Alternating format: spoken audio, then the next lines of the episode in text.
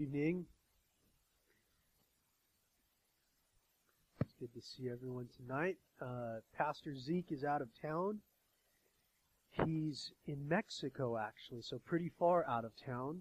Uh, my mom had spring break this week, and so they thought, let's get out of town and went to go visit some family. It's real good for them. Uh, there's just some family, you know, well, you know that if you don't really make it a point to go see them, you just don't see him. So, uh, so they're out there and they're having a good time right now. And so be in prayer for him.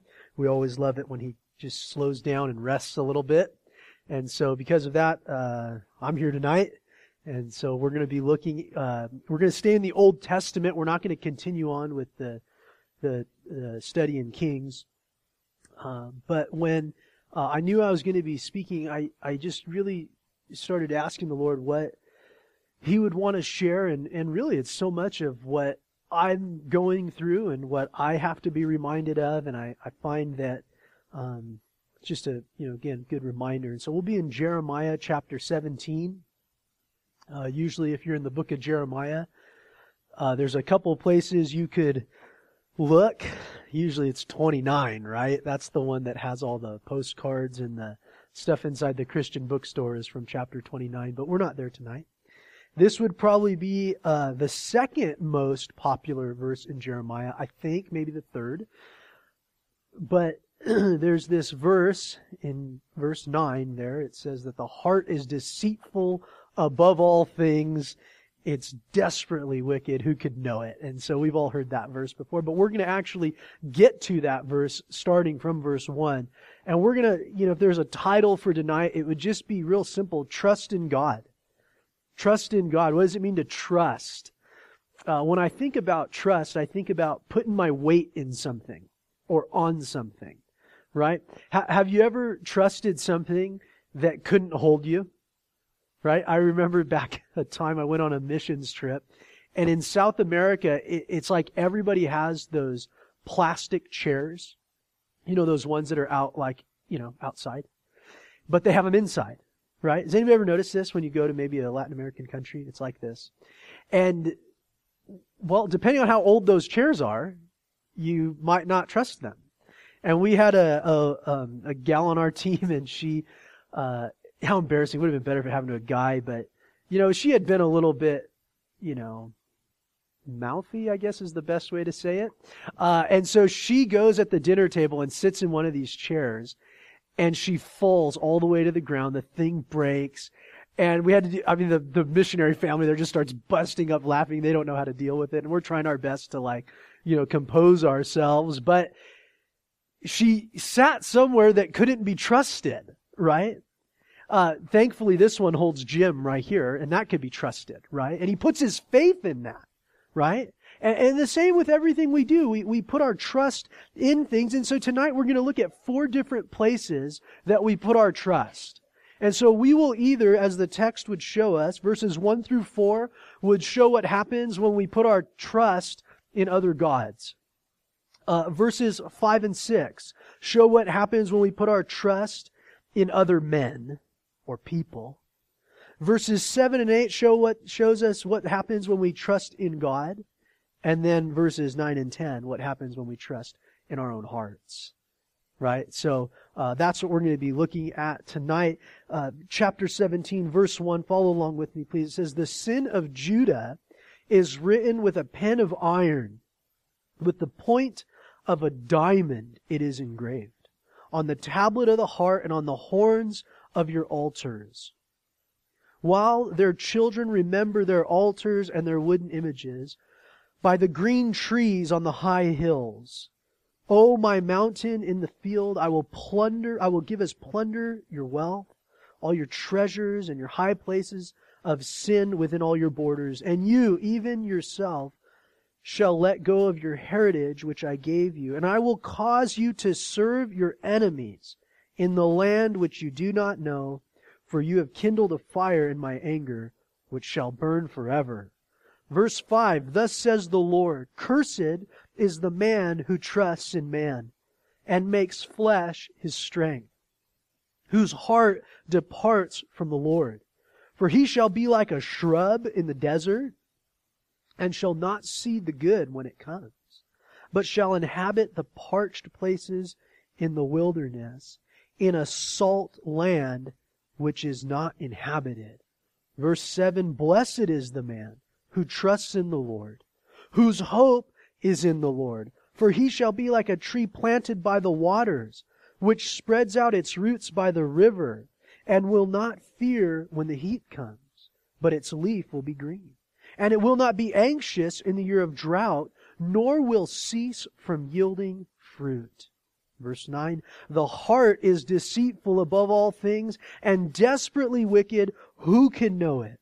I, the Lord, search the heart. I test the mind, even to give every man according to his ways, according to the fruit of his doings. Lord, as we get ready to study your word, we ask that you would open our hearts.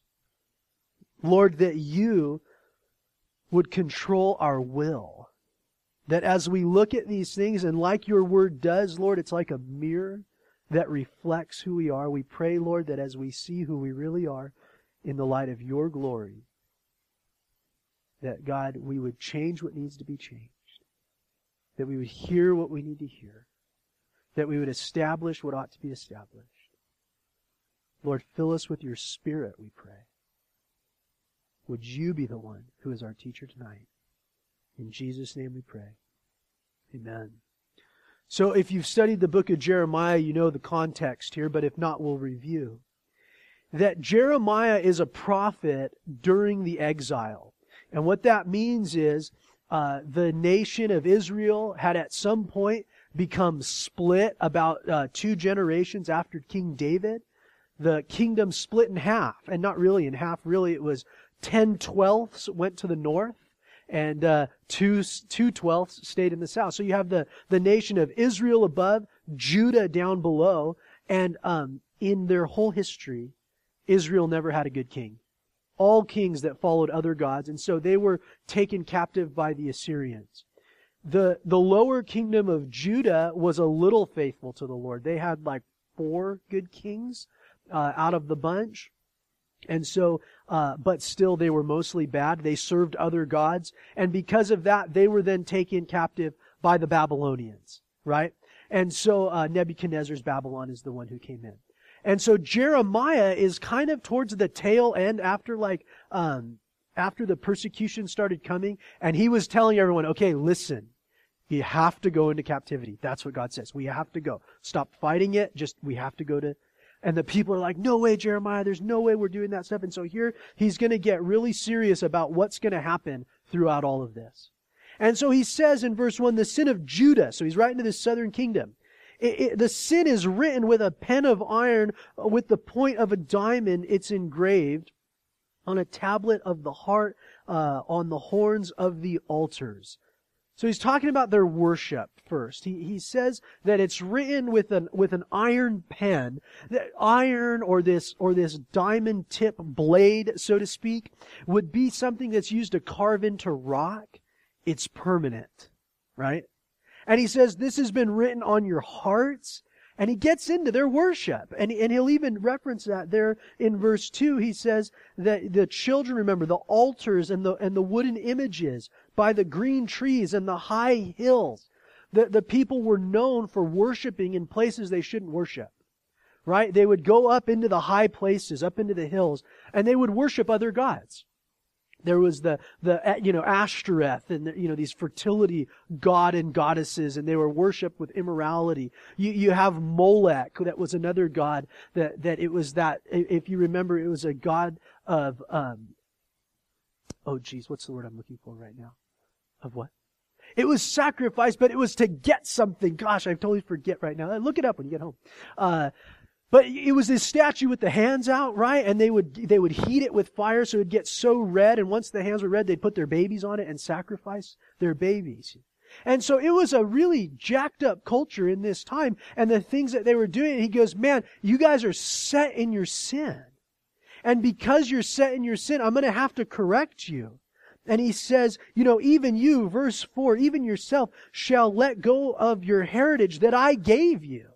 You remember that, right? After Exodus, they, they finally, by the book of, uh, Joshua get to a point where they enter the promised land, he goes, I gave you this place as a heritage. Now you're going to lose it because of your disobedience to me, because you're worshiping other gods. And then he tells him, and I'm going to cause you to serve your enemies. I'm going to cause you to have to go and serve someone else. You see, God's a jealous God. He also knows what's best for us. It's in Romans chapter 7 that he talks about uh, that we will be slaves to someone. That's just our nature. He says you could be a slave to sin or you could be a slave to God. I'll tell you, God's a better master, isn't he? Isn't he a way better master to serve? But it's built in us to, to serve someone. And so he said, okay, you guys don't want to serve me anymore? You want to worship your other gods? Here's what's going to come with that that they'll become slaves. And so we see in the first part, and we're going to talk about this later again in application, but if we want to serve other gods, we will become slaves. Then he gets to verse 5 and he says, Thus says the Lord, Cursed is the man who trusts in man and makes flesh his strength, whose heart departs from the Lord. So now he's talking to a group. He said, You wanted to serve those other gods? What comes with it is slavery and serving another. But he says, But cursed is the man who would trust in other men, who would put all his trust in someone else. The one who would believe or trust or rely on, or like we said earlier, put their weight in. He says that this one will be like a shrub in the desert. Don't we know what that looks like? Right?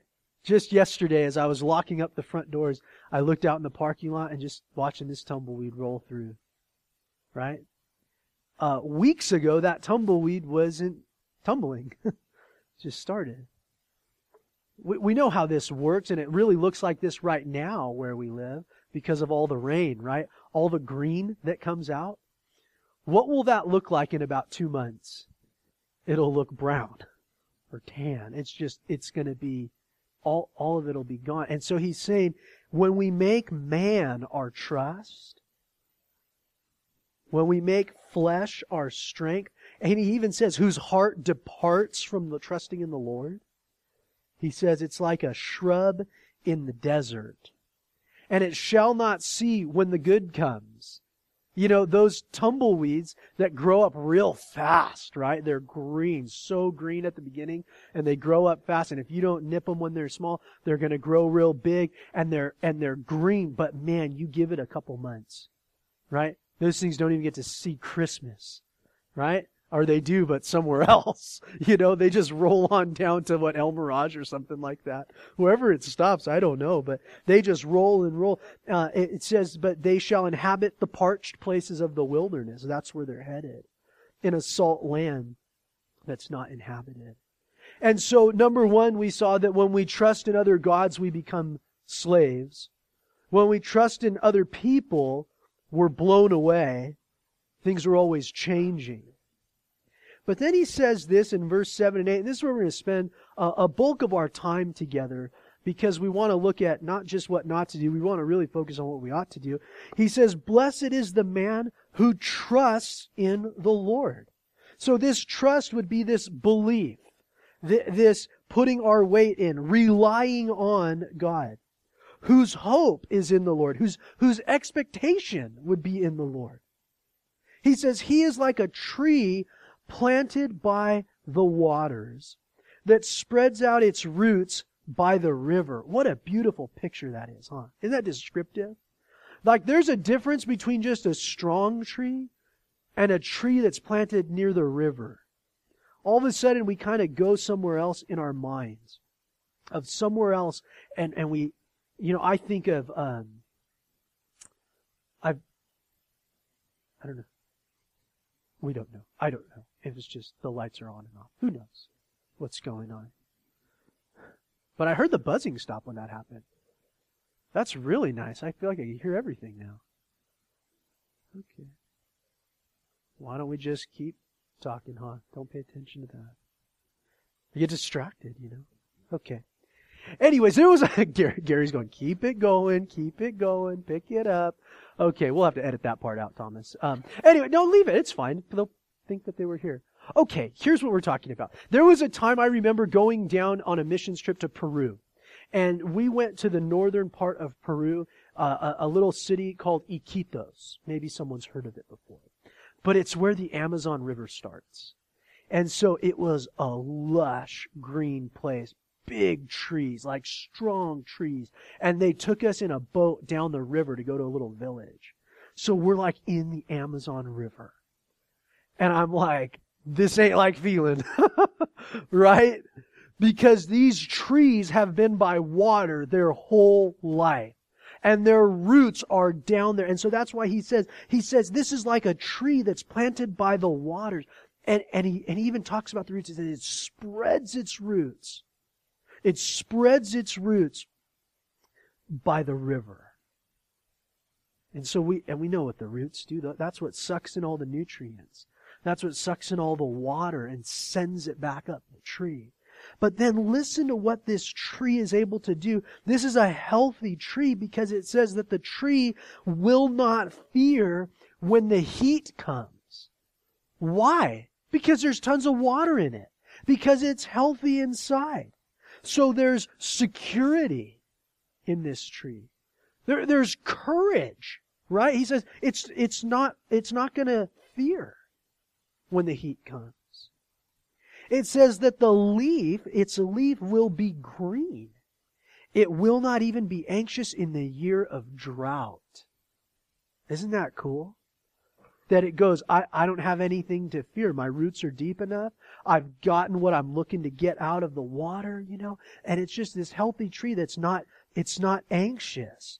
There, there's calmness. There's serenity. And then last, it's fruitful. It says that this tree will not cease from yielding fruit.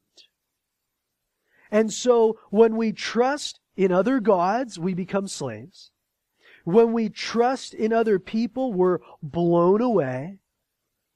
When we trust in God, we're secure and we're healthy.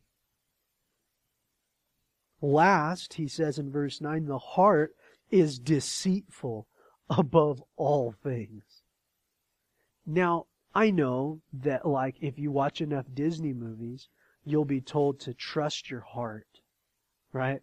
Or, you know, just follow your heart. Or if you watch Sandlot, you remember Sandlot? Follow your heart, kid. It'll show you the way.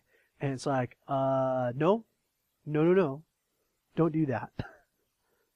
We're, we're taught this from a young age. Just follow your heart, whatever you feel. Well, God knows reality. He's like, no, your heart is wicked. It's deceitful. That means our heart can lie to us. Anybody ever been like taken off course by just trusting yourself? By trusting in what your own emotions say? Why? Because our, our emotions lie to us. They're not always facts. And so we could go off the wrong way. He says that it's, it's not just wicked, it's desperately wicked. He says, who could even know it? Who could know the depths of it? And so the Lord says, So I, the Lord, I search the heart, I test the mind, I give to everyone according to their ways, according to the fruit of their doings. And so if we trust our own heart, we will receive the fruit of it. So, in kind of application tonight, I, I want to talk about what this looks like for us. You know, at the beginning, and, and if you think about prosperity. That's what I was thinking as we get back to Molech was the god of prosperity. If you're a note taker, you could write that. But here, as we talk about these other gods, you, you know, think of the children of Israel here. That they had come into the promised land and they followed the Lord and you see, you remember like through the judges, they go through these cycles of like they're in, in a place of blessing, but then they forget about God. And, and, and so often this is the case that as we follow the Lord, we begin to go, yeah, yeah, this is good. I'm, I'm getting the fruit of making probably a lot better decisions, but also just having blessing from God. And somehow we begin to think that this blessing is a result of maybe who we are or the things that we're doing, and we can start trusting other things adding other things, and those things help us. And then, instead of it being like, you know, God who we serve, and then there's like some other things in our life, now God's kind of like on the same like plane as those other things in our life. And then God's just a part of our life. And we forget that He's not just one of our resources, He is the source, right? And I think we've all been there. I think we've all had times in our lives where we start trusting in other things. I'll, I'll tell you, I remember a time uh, we had a pastor share at a at a um, couples retreat, and they were talking about one time in their life they went and planted a church, and they didn't. They're like, and we just couldn't have health insurance. And I remember going, Lord, never, never, ever, ever would I do that. I will never go without health insurance. I've got an asthmatic kid. I cannot handle that. And I remember the Lord going, you know, I, I don't know what Paul's policy was, but somehow he made it through. Until God said, you're done. or, or, you know, the, the disciples, when, when Peter and, and, and Andrew go, hey, we're going to go follow the Lord. I, he didn't go, okay, but what kind of benefits does that come with? You know, are we, is it HMO, PPO? Like, what are we going to choose here? Right? Before I go really follow. And so there, and I'm not saying insurance is bad. I'm saying that in my life at that point, I had an unhealthy trust in health insurance. Because I wasn't trusting the Lord. Or, or, or, maybe there was a time when we first got married and we were able to put a ton of money in the bank at first. And I go, Lord, I just, I trust you so well. And I remember the Lord going, I don't think you trust me like you think you do. Because the lower your savings account gets, the more stressed out you get. And I'm going, well, Lord, I'm just doing what the Proverbs tell me, and I'm being wise. And he's like, no, that's cool, but I think you really do trust it. Because then there would be other times in our life when there wasn't as much money there that we would have to go, Lord, we really need you to provide right now. And I think most of us have been in that place too, right? That there's times that things are good, there's times they're not as good, and we have to go, who do we really trust? It could be a career. It could be education. It could be the system. Uh, you know, one of the things we I always see is, you know, how starting in seventh grade, man, our school system knows how to disciple our kids and tell them how to serve their system. You know, you get these requirements. Okay, this is what you need to do. You know, our school counselors told us in seventh grade, this is what you got to start tracking for so that you can go to UC. Because if you can go to a UC school, you'll be better than the people who go to community college. And if you do that, you get a degree from here, and it has a UC before it, then you'll have the best kind of job and the only kind of job you should get. And you, and you don't want to be the one with the dirty hands. You want to be the boss of the guy with the dirty hands. And, you know, there's all this stuff that the school, and, and so by the time you're a junior in high school, you're going, yes, yes, that's where I'm going. That's what I'm doing. And so you trust in this. And, and man, I've been a, I was a youth pastor too long that a lot of my kids, the students who went through that system, and they get to the end and they go, Oh, oh, wait, there, but I didn't even get accepted because the school's already full. So now what does that mean for me? And their dreams are just shattered. Or they went through the UC school that they at the time couldn't afford. And then they graduate and go, wait, I have all this debt and no one's offering me, you know, this $100,000 a year job like my counselor said. I, I, and we could get, and we could put our trust in other things and we could become enslaved to those things, can't we? I'll tell you, there, there's more anxiety in high schools now than there's ever been. And it's one, it's an age group that's probably more stressed out than most age groups because there, there's so much riding on what I do between 14 and 18 years old. Yeah, after I turned about 30, I was like, those years weren't as pivotal as I thought they were right? Because sometimes bad things happen even after you're 25 and you, and you bounce back, right? And so, but we realize who do we trust? Which system? What, and, and it's so easy to trust in other things. And I'm not saying it's bad to have other things. I think it's wonderful that you have an education. I think it's wonderful that you have finances. It's wonderful to have insurance. But when that is our God, when that's the thing we serve, that that's the, and, and part of, um, one, one, one person told me this at one time. Hold on to Jesus tightly. You know, everything else, just keep an open hand with. that if God were to say, "Hey, I'm gonna I'm gonna pull that back," that we'd be able to go, "Okay, Lord, you you get." We sang the song today, didn't we sing that song? Blessed be your name. You give and take away, but my heart's still gonna say, "Blessed be your name," right? And that's hard, isn't it? But what are our gods? What do we serve? That if, if the Lord would say, hey, I'm going to take this back, can we still say, okay, cool, well, I worship you anyway. So I'll worship you whether there's insurance or no insurance. I'll, I'll worship you whether there's this much in the bank or if there's nothing in the bank. I'm, I'm going to worship you if, um, if the career works out the way I thought. But when we hold tightly to those things that aren't that aren't made to be worshiped, we become a slave to those things. And, and how do we know what we're truly worshiping? How, how do we know if those things have the right place in our life? Because again, they're not bad things. But how do we know if they have the right place? You know, again, this god Molech was a god of prosperity. But I think that what you were paying for that prosperity became a little too much, right? That they would sacrifice their kids in order to gain prosperity. I think there's times that we could be doing the same thing in our lives. We don't put them on a on red burning hands, but there's things that we'll sacrifice so that we can go get ahead or do whatever. And we just have to be careful. But but one of the things and this is for me that I have been able to say, okay, is that thing becoming too much in my life right now? Is this thing too big? Where, where does my attention and my affection and my time and my money go to? Right? My time, my money, my attention, my affection, where is it? And if it is so poured into something that's not meant to be a God, I'll usually uh, develop a little bit of anxiety, right? When that thing's not going just right. And so let's guard ourselves from becoming slaves to those things and honestly ask the Lord, Lord, is it okay what I feel about this thing?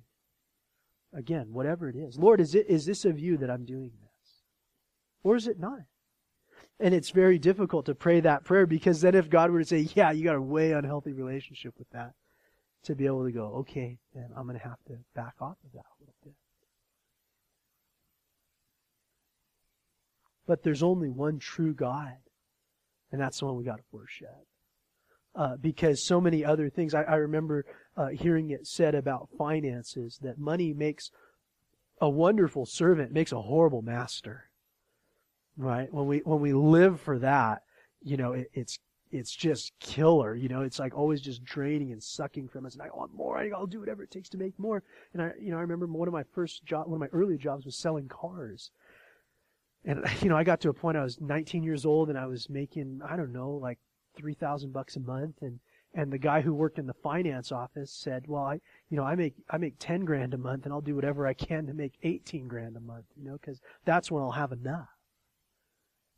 And I was going, man, I'm at like, when I was first making a thousand, it's like, I'll do whatever I can to make two thousand a month. And then once I got to that, I'll do whatever it takes to make four thousand a month. And once I made four thousand a month, I'll do whatever it takes to make eight thousand dollars a month. You know, it's like, I always need a double to feel secure. And I realized real quick, wait, I think I'm, I think I'm worshiping money, not worshiping God. And so we have to be very careful about the things that we're taking in because he, he says again, here's what's going to happen. You'll end up serving your enemies. You'll end up serving those things and not serving the Lord. In, in verse 5, when he gets into serving other people, he says, who, Cursed is the man who, I'm sorry, not, not serving, but trusting. Cursed is the man who trusts in man. Now, th- that's not to say we can't have people that we love, that we care about, that we say, hey, can you help me out with this thing or that thing? Can you, can you, but I mean, has anybody ever trusted somebody and they not come through for them? that was a loud enough, right? Yeah, of course we have. Why? Because they're just people like you and I. And, and we could sometimes put an unhealthy amount of weight on another person whether it's to be there for us, you know, physically, emotionally, spiritually, financially, you know, where we could put this weight in somebody else and it's like, you gotta come through for me. You gotta come through for me. Because then when they can't come through for us, then we go, man, see what this did. And man, I mean, we, I know I've put myself in a place a few times where when someone else doesn't come through, it changes a whole lot of my plans, right?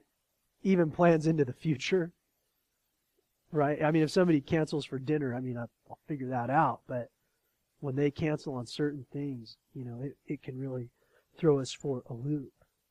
But you think of these people, again, the children of Israel, that they're in a place that, that captivity is just around the corner. You know, they're in a, and, and so there could be, oh, I'll trust this guy to help me, or I'll go, hey, can you, can you bail me out of this? And that's what they were looking for. And God's going, don't trust other men. Don't trust man.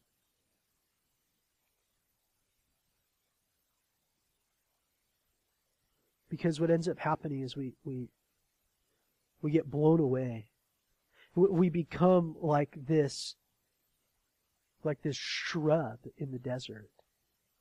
Uh, turn with me real quick because it's very similar to Psalm chapter 1. And I, I really believe that, um, that Jeremiah had this psalm in mind as he wrote. Maybe he, uh, you know, had recently read it, or he just, it just came to mind as he was writing this. But in Psalm chapter 1, he says, Blessed is the man who walks not in the counsel of the ungodly, nor stands in the path of sinners, nor sits in the seat of the scornful. So what he's saying is, is there's a man, okay, and the man who's blessed of God does not do these things. And here's what he doesn't do. He doesn't walk in the counsel of those who are ungodly. He doesn't stand there in the same path as the sinners. And he doesn't sit there in the seat of the scornful. If you go to verse 4, it says, The ungodly are not so. They're like the chaff that the wind drives away. And so the ungodly shall not stand in the judgment, nor sinners in the congregation of the righteous. Doesn't that sound very similar to what Jeremiah wrote? that he's talking about these people who trust in other men. And I am blown away. I used to work construction. I'm blown away at how much uh, life counseling happens in the workplace.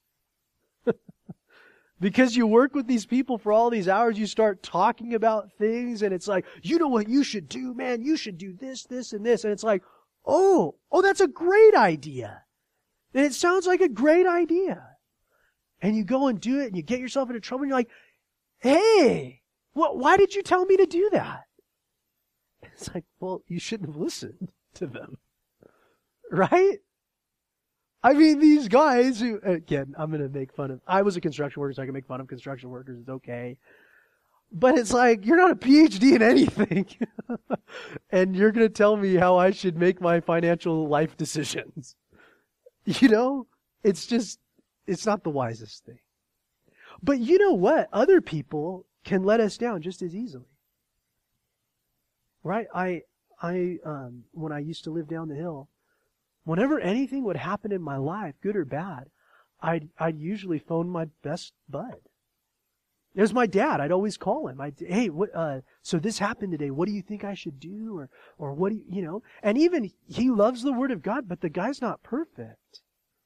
Right? Even he can make decisions sometimes that aren't wise because he's just a man. And so I remember there being a time that, that the Lord was kind of like convicting me, going, Hey, wh- why don't you talk to me first? Your dad's a great guy, but maybe you should talk to me first. And we can do this, can't we? Whether it's with our, our best friends, whether it's with our family members, with our wife, our kids, or our coworkers. That we could put our trust in other people.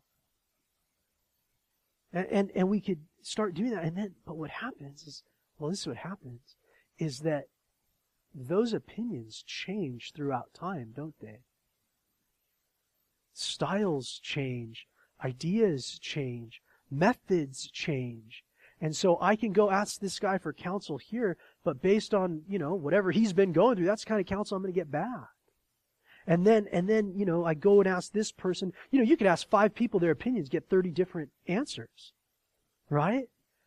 And all of a sudden you're, you're kind of like going back and forth and what should I do and this and that. And you feel like that tumbleweed that's just blowing around from here to there. And it goes, where does the tumbleweed go? I think I want to go to Victorville today. Not, the wind's not blowing that way. He ain't going there. Right? He's only, he can only go where the wind takes him. And isn't that the case when we trust in other people? Okay, yeah, I'll go, I'll go, yeah, oh, that's a good idea. I'll do, no, oh, I should go over here and maybe I'll do that. Well, maybe it's this way or now it's that way. And we have to learn to silence those voices and hear the voice that we need to hear. Right? We need to be careful in who we put our trust in. Not in other gods, not in other people. I want to skip down to verse 9 and then we'll finish up in verses 7 and 8. But he says that the heart is deceitfully wicked. Or it's deceitful above all things, it's desperately wicked. Who could know it? And he says, I, the Lord, search the heart. I test the mind. And I give every man according to his ways, according to the fruit of his doings. One of my favorite verses as it comes to trusting in your own heart is in Ecclesiastes. Turn to Ecclesiastes with me. Ecclesiastes chapter 11, verse 9. One of my favorite verses to quote as it comes to our hearts. Ecclesiastes 11:9 it's what is that just right after Proverbs and Ecclesiastes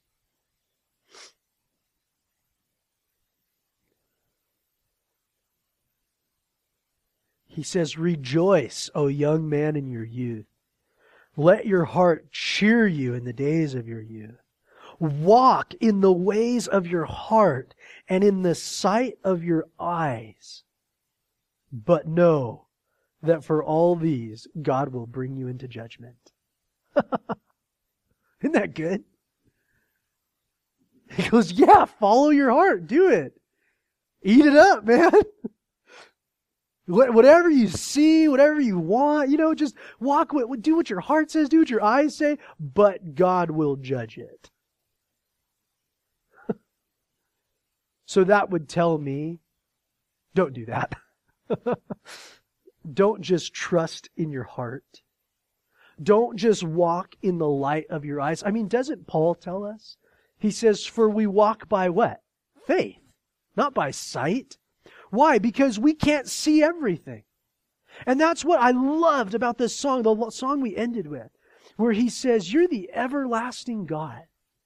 You do not faint. You don't grow weary. You're the defender of the weak. You comfort those in need. I believe is the words. But that everlasting God is, is that he goes from the vanishing point all the way to the vanishing point. We can only, and here is really nice. You can see pretty far here, can't you? One of my favorite views is walking out the, the side door here as the sun's setting and you see the darkness starting coming over the valley here. And you could see on a clear day after it's rained, I mean, you could probably see a hun- over a hundred miles out that way. Right. And when it snowed, you could see like the, the base of the Sierras over there. We could see a long way. But there comes a, a vanishing point, isn't there? A part where we can't see any further. You know who can see that? God. But if I make all my decisions solely on what I can see or what I feel, I don't know the full picture. Right? And haven't we gotten in trouble in our lives for making decisions prematurely? Based on what my knowledge is and what I know and what I can see and we've gotten ourselves into trouble trusting in our own hearts. Because then all of a sudden some other information comes and you go, ooh, I didn't know that. You know, I think that happened really early on when I started doing youth ministry. Man, you want to learn some stuff, man. Go serve in youth ministry. just about human nature, you know. You've got that kid that comes and complains, so and so said this and did this and this is what happened and yeah, that feels right. Yeah, okay, yeah. Yeah, you know what? I'm to, you know, deal with it like this. and then someone else who, you know, then the other kid comes, that's not what happened. This is what happened. And he tells you what happened and oops. Well, let's just, you know, since we made one huge mistake one way, let's just make a huge one the other way. And okay, I'm just going to fully support you. And then the eyewitness comes and goes, that's not at all what happened. They're both snowing you in, man. Like, this is what really happened. And, and all of a sudden I'm like, okay, I can't even, I can't trust my heart. I need to actually get facts, gather information before I make a decision. But there's times that it's like, but it just feels right in my heart. How many times have we seen this as, you know, as far as relationships go? But it just feels like he's the one. You do this a lot in youth ministry too. Uh, and you go, sorry. I know it feels that way. But again, our hearts are deceitful. They're wicked. And so we can't trust our hearts and what they have to say.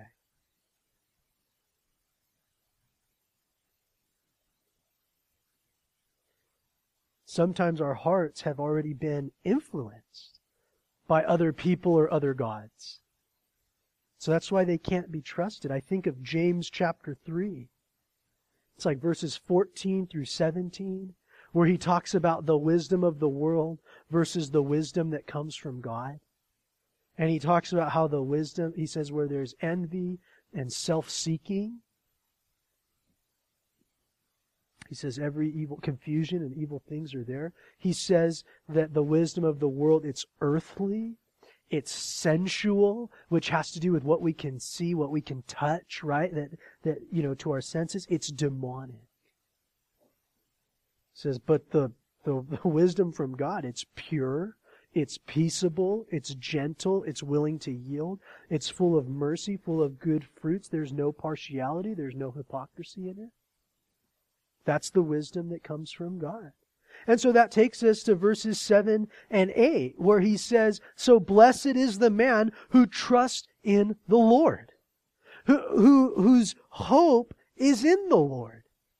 That that's what we trust. Do you know why? Because it doesn't change. I love that about God, that if you wanted to follow God in the 14th century, it's the same as following God here today, 2017. I, that's what you're wearing, right? 17? You know, it takes till like July to start putting the right date on stuff. But, but, God doesn't change. And I love that about Him because I've always had a hard time fitting in. I've always wanted to be cool, and cool is just always like two steps ahead, right? That by the time you finally get to where everyone else was, they're two more steps ahead. And, and, and I just realized this one time, I go, you know what, Lord? I'm just going to live for you. There's no guessing here. You tell me what I need to do. Love you with all my heart, soul, mind, and strength. And love my neighbor as myself. It's the same rules since Jesus gave them to us. Right? Love God, obey His commands. Well, what are the commands? They're always changing. No, they're really not. Same thing. And, and again, if you'll turn back with me to Psalm chapter 1, if you you held that, sorry if you didn't, but Psalm chapter 1, he talks about, and it almost sounds identical to what he says in Jeremiah 17. Again, in Jeremiah 17, I'll just remind you of the words he uses. He says, He shall be like a tree planted by the waters, spreads the roots by the river, will not fear when the heat comes, but its leaf will be green. It will not be anxious in the year of drought, nor will cease from yielding fruit. Look at what it says in Psalm 1 verse 2. It says, His delight, this man blessed of God, his delight is in the law of the Lord, and in his law he meditates day and night. He shall be like a tree planted by the rivers of water that brings forth fruit in its season, whose leaf also shall not wither, and whatever he does shall prosper. Wow. Isn't that good? And so I see such a connection here between trusting in God and delighting in the Word of God. How do we trust God? How do we know what God likes or doesn't like, wants or doesn't want? Who is God? How do we know? We know by His Word. You know, His Word isn't just a book. Our Bible is not just a book of do's and don'ts. Though it has some do's and don'ts in it, right? The Bible isn't just a story of great men and women of faith and that we want to be like. It has that. But that's not the chief goal is like, hey, look at David, just be like David, you know? or look at Joseph, just be like Joseph. Or for you ladies, right? Just be like Ruth or Esther or Deborah or you know one of them there. That, that's there. But the, but the primary thing we get when we study the Word of God is we find the character and nature of God. Who He is. So we know who we're trusting. We know what He desires. And so I have to say with all of this, we've got to be people that are rooted and grounded in the Word of God. You know, I'll, I'll tell you, this is one of the things I love about my dad, is he's a man of the Word. He would never share anybody, but he's not here now. I can say whatever I want about him, right? He, he would never share this. He's walked with the Lord for over 35 years now. He's never gone, at least that he can remember, he's never gone more than three days without reading his Bible. In 35 years. There's some wisdom there as a result. I'll remember, and I'll never forget this. I've always been watching the guy. There was a family party and something had happened in the news or whatever, and everyone wants to know, well, what do you think about this? And it's like, I remember them going, Zeke, what do you think about this? And he's like, well, I'll tell you what the Bible says. We don't want to know what the Bible says. What do you think? And he's like, that is what I think. His mind has been transformed. It, it comes in line with the Word of God. And that's what's so important. Again, that's how we know who we're trusting. Is it within the character and nature of God to do that thing? You know, there, I remember this one guy telling me, well, God led me to do this. And I go, he couldn't have. He couldn't have led you to do that because that's unbiblical. It's not scriptural for you to do that. And so it's got to line up with the Word of God.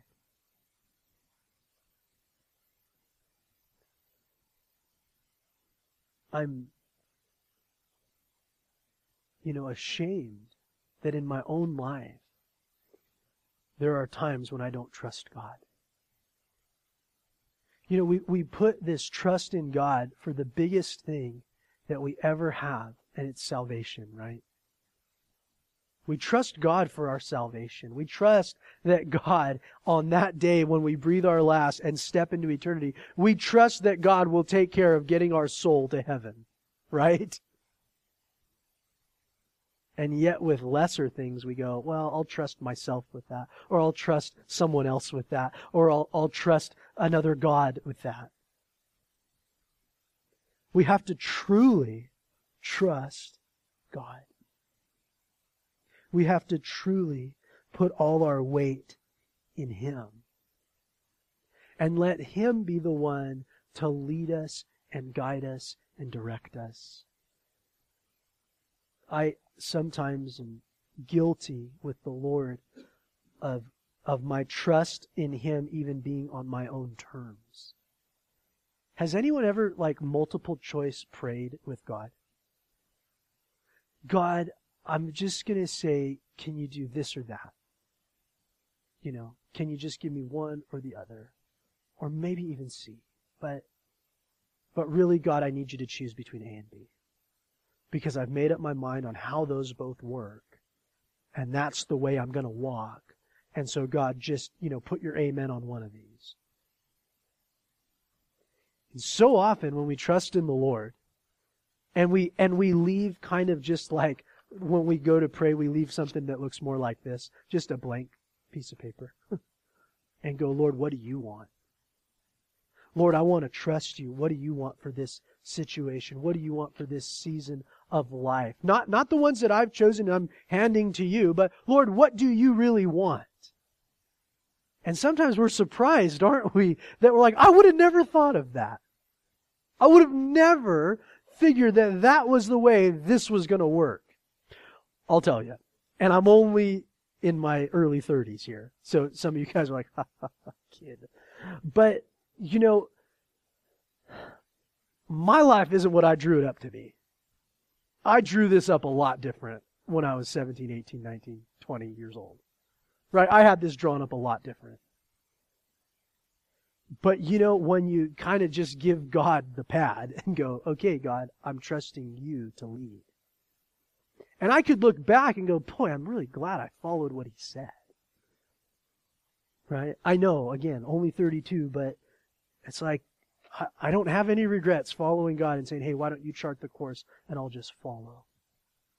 And I think in a room this size, there's a lot of people who would, who would be able to say amen and go, yeah, that, that's, yeah, that's, that's pretty right on. That when we just trust in Him and let Him lead, things work. Because here's what, what happens even in our own lives. That when we trust in the Lord, when we are so wrapped up, when our identity is so wrapped up in who God is, there's nothing this world can do against us, right? We love that verse, right? No weapon formed against me shall prosper. You know, we love that verse in Romans that, that tells us we're more than conquerors. Nothing can separate us from the love of God. We love that. That, that comes when we trust in Him, when we're totally surrendered to Him. You know, you think of a guy like Paul the Apostle, and you go, what, what do you do? If you're an enemy of Paul the Apostle, what do you do? Because he's just like, he's good with everything right? In Philippians when he's in prison and he's like, you know, I'm kind of at this point where I'm stuck here. I can't preach the gospel. And so people who don't like me are out preaching the gospel because they're thinking I'm going to get jealous. He's like, I'm stoked on it. I'm excited that they're teaching the gospel out there. And so they're like, oh, we thought we were going to get to him by preaching the gospel harder. Turns out he likes that. And, and then they go, well, we will kill you. And what does he say? awesome. For me to live as Christ, to die is gain. It's better. He's like, you know, sometimes I can't even decide what I want more. I kind of want to die and go be with the Lord. I kind of want to stay. And they go, well, we'll kill you. Great. No, we'll make you live. Better. No, then we'll kill you better. You know, it's like, oh, what do you do with a guy like that? What do you do? But isn't that kind of what it says here in Jeremiah 17 8? He says, There will be no fear when the heat comes. You remember the parable of the sower? Where he goes out and sows seed, and there's a seed that falls on the rocks, and it doesn't have much depth of earth. And so what happens? He says, when the sun comes out, it scorches it and it dies. Similar to what we read earlier. But do you remember when Jesus explains the parable? The sun was a picture of what? Does anybody remember? It's a picture of persecution. He says when persecution arises, it burns out because there's no depth. That's the one that was among the stones. But the one who's in the good ground, or like the tree we're looking at tonight, that's got river or got roots down by the river, when the heat comes hot, it goes, no problem. No problem. I'm strong enough. I could stand for this. Some of you, you've dealt with degrees of persecution in your workplace or whatever, where they, they make fun of you for being a Christian or because you don't do what they do, or maybe even within your households, they make fun of you for being a Christian within your family or whatever. And you could go, it's all right. I don't fear those who could kill the body and after that have no power. I fear the one who can kill the body and then send the soul to hell. That's who I live for. That's who I fear. He says that there's not even anxiety in the year of drought. That, that when all is stripped away, when, when, there's, when there's not a lot there, he goes, I'm not worried. And isn't that what we want for ourselves? To be able to trust so fully in the Lord that come what may, we're going, we're fine. Just trust in the Lord. Apparently, this is where He wants me right now.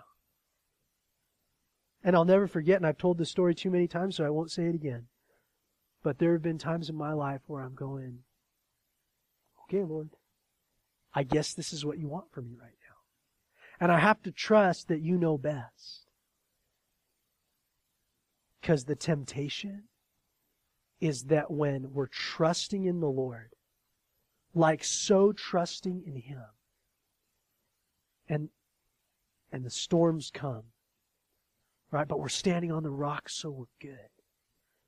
But then there's this temptation somewhere in there, and you know it, I know it, that there's this temptation in the midst of a storm or in a trial that's prolonged or something it's like it's still bad. There's this desire to go okay I've, lord i gave you i gave you 3 weeks to work this out.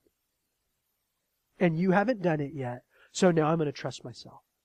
Or lord i gave you you know a year to deal with this and you haven't done it. So now i'm going to trust in someone else or, or I've done this, Lord, I've, I've hung in longer than I think I could.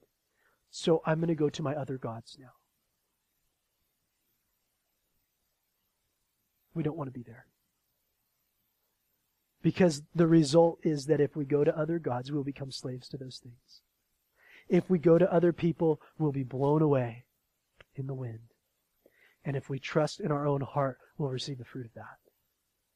And so may we be people who trust in the Lord and like a tree that can spread its roots, can stand strong, be healthy, and even be a blessing to those around us. Let's pray. Lord, we thank you so much for your word. Lord, how through it you remind us time and again of who you are.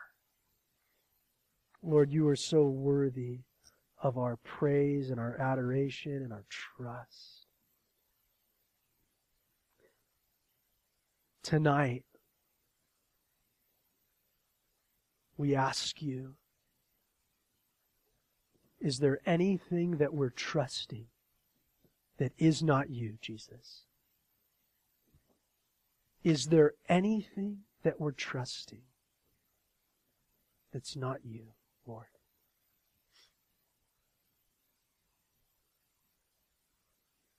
Holy Spirit, we would ask you to reveal those things to us so that we might confess and repent and come back to a place of saying, I trust you, God.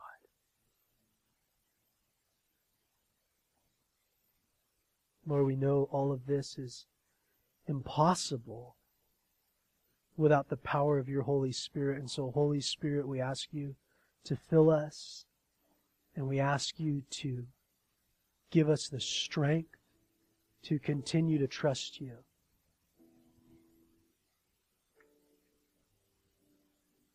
Lord, we love you. We thank you that you're strong enough to hold us. You're strong enough for us to trust you. be glorified in our lives, we pray. In Jesus' name, amen.